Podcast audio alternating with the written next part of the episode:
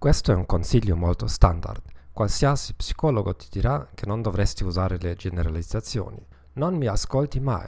Cerchi sempre di incolparmi di tutto. Sei sempre in ritardo. Il mio professore all'Università di Amburgo, Inghard Hartlanger, ci ha detto ripetutamente: le generalizzazioni sembrano sempre importanti e sono sempre sbagliate. Tuttavia, io stesso uso molto spesso le generalizzazioni in situazioni emotive. Viene molto naturale.